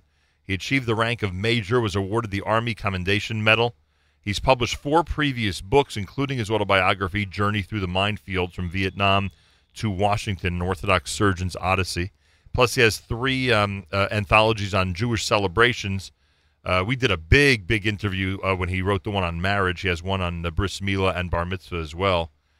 And uh, he is with us live via telephone to celebrate the release of a brand new book. Dr. Mendy Ganchrow, a Shana Tova to you, and welcome back to JM and the AM. Thank you very much, and a Gemar Chatima Tova to you, your family, and all your listeners. And Klal Yisrael. I greatly appreciate it. It's wonderful to speak to you again. You've written a book, um, in a in a new book. While uh, th- that you were, uh, let me put it this way: you you've written a book called The Five Day War, correct? That's correct. A- and this book is fiction, nonfiction, based on true events. How would you describe the category that this book belongs in? Well, well, first of all, it's a fiction. It's a novel, my first novel. But it is based upon a true f- event. About 20 years ago, I, amazingly, I received an invitation from the uh, Saudi Arabian ambassador in Washington inviting me to become chief of colorectal surgery in the Air Force Base Hospital in Riyadh, Saudi Arabia. I mean, here I was president of the OU, one of the leaders of an AIPAC, and leading and running my uh, pro-Israel PAC, HudPAC. And I thought it was guys were playing a joke on me. But then I realized why they sent it to me. They needed a colorectal surgeon. They couldn't get one. And they hired a uh, firm in Dusseldorf, Germany to, to uh, search out. And they got rid of all the Jew- Jewish names on from the societies of colorectal surgeon. But Ganchrow is not a really a Jewish name; it's more Russian, Genshroff. Right. So I got this invitation. Of course, I laughed. I showed it to people, and you know, I discarded it. But for 20 years, it bothered me. What would have happened had I not had a family, no children, no grandchildren, obviously, and I was willing to give up my life for for Klal Yisrael and Yisrael, and I accepted this, and I worked for the Mossad. So I kept putting it aside until three years ago. It was bothering me so much. I said, you know what? I have some extra time on my hand. I'm going to sit down and I'm going to write a novel. I, I didn't know what how this would turn out, but Baruch Hashem, it, uh, it's a novel that uh, sticks. It's not a halachic book, obviously. It's not a sefer, but it sticks to uh, Jewish tradition and halacha as much as you know uh, a novel could, and it it it involves uh, a young. Uh, a young colorectal surgeon. Understood. It's a 300-page book published by Pen Oaks Publishing, and now I get it. It's the uh, a real recruitment letter, and then the fictional account of what might have happened if this Orthodox Jewish Zionist leader would have accepted the offer. Uh, and, and, and just going back for a moment to the quote-unquote true part of the story, uh, what what what would have happened? And again, obviously, it wouldn't have been a Jewish surgeon, etc. But for the person they were looking for, they literally wanted to take somebody from their home base, let's say the United States, for instance, from a United States hospital, and and have them essentially work for the Saudi government, right? That's that's Exactly. Exactly. The the Saudi uh, Air Force Hospital in the middle of Riyadh is a general hospital. It's over a thousand beds. It's it's a very well established hospital, but they do not have. And if you look on the internet, even till today, that they're still looking for a colorectal surgeon. and so uh, you would go there, and you would, you know, they, many of their chiefs of, of departments are American trained, Mayo Clinic, Oxford Clinic, and so on. So they were looking for some a young fella who uh, didn't who just started out in practice, and they were offering a three-year contract with tremendous benefits and and uh, profit sharing and pensions and travel and vacations and anything you wanted to be able to come to Saudi Arabia. Unbelievable. Dr. Mendy Ganchrow with us live via telephone. The book is called The Five Day War. Why is it called The Five Day War? Well, the, that, that's a very good question. It, it, actually, it's in contradistinction to the Six Day War, but the um, our hero, uh, when he gets to Saudi Arabia, uh, the um, it, w- within four months, the the prince who's who's next in line for the throne of his alien of the alien king ruptures his colon, and he saves his life. And uh, he becomes not only his pe- his uh, doctor, but his confidant and friend. And through a series of events of events which people are going to have to read about, um, the, he is able, able to to uh, turn over to the Israelis information that forces the Saudis and all the Sunni nations to join in, a, in an alliance with Israel in an attack against Iran, to dis- a stealth attack against Iran to destroy their nuclear and um, um, missile uh, capabilities. And this war is over in five days. And the resulting war and the victory changes the entire face of, of the uh, Middle East. Politically, culturally, economically, there's no more Hamas, there's no more Palestinian Authority.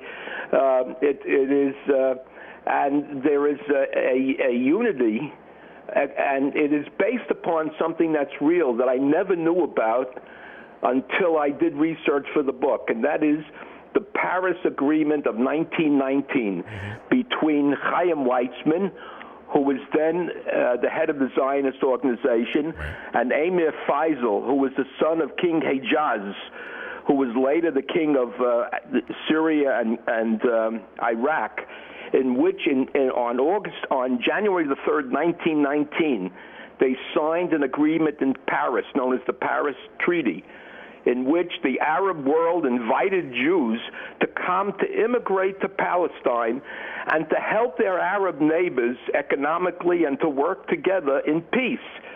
And, and anyone will read this and, and delve a little bit into the Paris Agreement, you can see that this is the basis for a future uh, peace between the Arab world and Israel.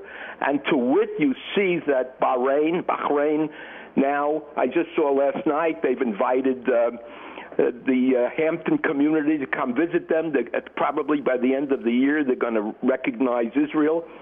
Uh, there's many, many activities taking place just below the surface between Saudi Arabia and uh, Israel. And I mean, I myself have been um, have met with the president of of Egypt and the king of Jordan, two kings of Jordan, and Morocco. Um, so the, the, the future is based upon a concept uh, that was first laid down in 1919 uh, by the Treaty of Paris. Do you think the Saudi king today is going to hear about your book? I don't know. Either he's going to hear about it, or he's going to send a hit squad for me. But You'll be the Salman Rushdie of today, huh? Dr. Mendy Ganchrow with us live via telephone. Not kidding around when I ask you this question. You have so much experience. I mean, you, you sat in the halls and walked the halls of Congress, God knows how many days of your life. Um, did that experience help in writing the book, knowing all, you know, so many of the diplomatic channels in Washington, D.C.? and uh, you know, I love I love people who uh, carve out a beautiful story.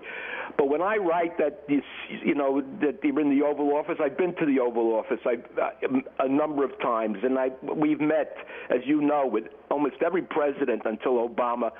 Uh, many, many, many times in, in Blair House and, and in the uh, in the in the offices around the the Oval Office. And in Congress, I used to walk because I, for 21 years, I, I was in charge of. I, I founded the Hudson Valley PAC. It was the largest pro-Israel PAC in, in the United States. I raised, helped raise millions for pro-Israel candidates. And as president of the OU and sitting on the Jewish Agency and in the President's Conference, uh, we traveled. Uh, I, I had the opportunity, Baruch Hashem, to travel the world on behalf of uh, of the Jewish community and, and uh, a, a strong U.S.-Israel relationship. Every all of these experiences came in. In other words, I felt as I wrote about the Oval Office. I closed my eyes. I remember sitting outside the Oval Office waiting to be called in. Uh, the majority leader, the, the king in, in Jordan, and so on. Um, so uh, yes, the answer is it definitely had a positive effect. Uh, impact to be able to put the story together. I didn't have to start imagining, gee, what is it like to sit outside the Oval Office? Yeah, unbelievable. Was quite a career, and had a feeling that those experiences would certainly uh, help with the book. Uh, some some interesting people have read the book already. What did Alan Dershowitz tell you about it? Alan Dershowitz wrote um, that he, he he wrote the following. If I could read it, Sure. he says, "First-time novelist crafted in an exciting adventure based on a w- actual invitation. It is a well-written story based on Ganchrow's uh, pro-Israel activism and serious research into the modern Arab-Israel and Sunni-Shia conflicts." Uh, it's a sense of realism brings the characters alive in this fast-moving epic. I just read you part of it. Yeah. I think the nicest, uh, Mort Klein, Yeah. Uh, wrote, uh, the president of the ZOA, he wrote in his fast-paced book, you may well be reading tomorrow's Mideast headlines today. Oh, if if only art really did imitate life, huh? Gan- he says Ganchrow's novel is of the highest caliber of historic fiction. Fiction. He shows an insider's knowledge of the Arab Isla- Islamic war against Israel. He, uh, his understanding of the intricacies and complexities of evolving U.S.-Israel relations, aspect of Arab-Israel relations, and of Jewish groups involved in these issues, were as, as informative as a high-level seminar at a top think tank or university. Read this book now before you have read it in your newspapers and internet and TV news. and, you know why? Because Mort's just happy with the ending, frankly. well, Mort, Mort's a tzaddik, and uh, you know I love him. He's really a You know, you get rid of you get rid of you get rid of his mind. you and, get uh, you get rid of Iran you get rid of Iran's nuclear power in a novel. Believe you me, that's good enough for him. and Rabbi Haya wrote a beautiful uh, dedication, and uh, President Richard Stone, who used to be Sure. the president, uh, the chairman of the Conference, Conference of of Presidents, wrote a, a dedication. They all read the novel. So uh, you know, I, it's it's. Um, I'm very pleased that we got such wonderful pre-publication. It just came out last week. It's on Kindle and, and soft covered at Amazon, and probably in about ten days, two weeks, it'll be hard covered. There you go. All right. Uh, I look forward to reading it. Dr. Mendy Ganchrow, the book is called The Five Day War. Uh, check it out, everybody. Based on real life, uh, at least one real life event, the uh, incredible recruitment letter that, that, that Dr. Ganchrow got as a young colorectal surgeon. Uh, and then, of course, the novel is based on what might have happened if he would have accepted that position. Um, I thank you very much for joining us. Mazal Tov on the book. Should we take a second to say hi to all your grandchildren who are listening right now? I hope they are. Well, most are in school, as you know. My one grandson that you know very well, Joan, is in Karen, is in Yeshiva Shalavim. Right. You know, with a uh, seagull. uh, so. Um, you know, I, I hope they're all listening uh, or paying attention to the Rebbe. Yeah, no question about it. One of those two they should certainly be doing. I wish you a happy, healthy, and sweet new year. Best to the entire Ganchrow family, and good luck with the book, Doctor. Thank you very much. I look forward to talking to you in the future. Bezrat Hashem. Dr. Is amazing. Great man, and uh, out with a fun book. I know. I don't know how I can call it fun when it ends with a war, but I'm telling you, it sounds like a great premise and a very exciting tale. Thursday morning broadcast. You're listening to JM in the AM.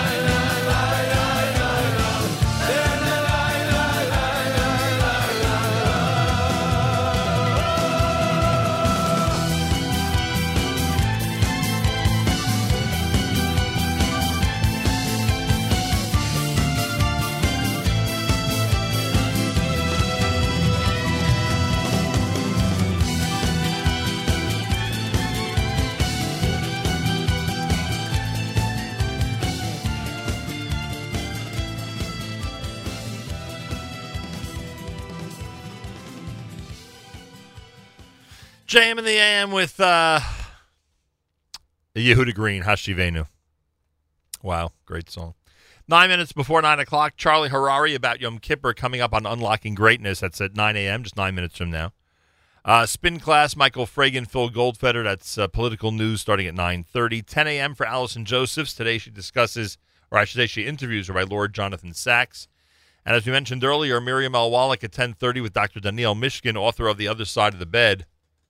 They'll have that very interesting conversation starting at 10.30 this morning, right before we live lunch here at the Nachum Segal Network. All right, so join us and, uh, you know, stick with us all day long. Why not, after all? Best way to spend the day. I'm telling you. I've taken polls. Everybody we speak to unanimously agrees the best way to spend the day with us. Yisrael Williger, he's next with the Yamim Noraim selection, high holiday selection here at JM in the AM.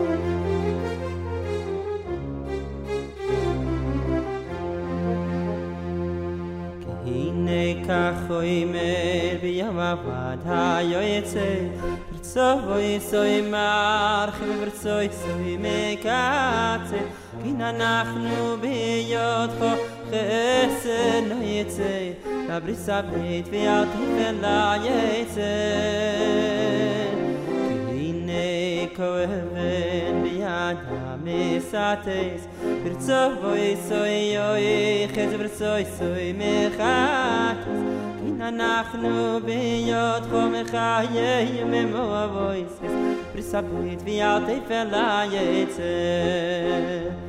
כי הנה כגרזן ביד החודש פרצוי סוי די בקלבור ופרצוי סוי פיידש אנחנו ביות חום toy mekho ni varosh la brisa bet vi at ifen la yitzen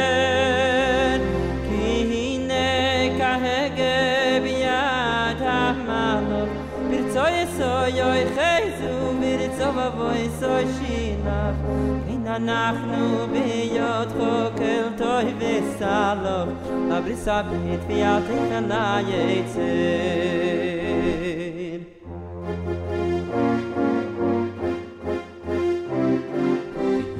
ברצוי סוי יוי חייזו ברצו ובוי סוי שילח אין אנחנו ביודכו כל טוי וסלוך לבריס הבית ואל תפן ליצן הנה כס חוכיס ביד המזגג ברצוי סוי חויגג וברצוי סוי ממויגג כן אנחנו ביוד חוד מעביר זו דוין ושויגג בריס הבית ויד תפן ליצר הנה קייריו ביד הרויקם ברצוי סוי מייש ברצוי סוי מייקם כן אנחנו ביודכו כל כהנוי ונויקם לבריס הבית ויד תפן ליצר כי הנה ככסף ביד הצוינים ברצוי סוי מסכסג ברצוי סוי מצורים אין אנחנו ביודך ממצילים הזויתן פריסה בית ביאל תפן לה יצא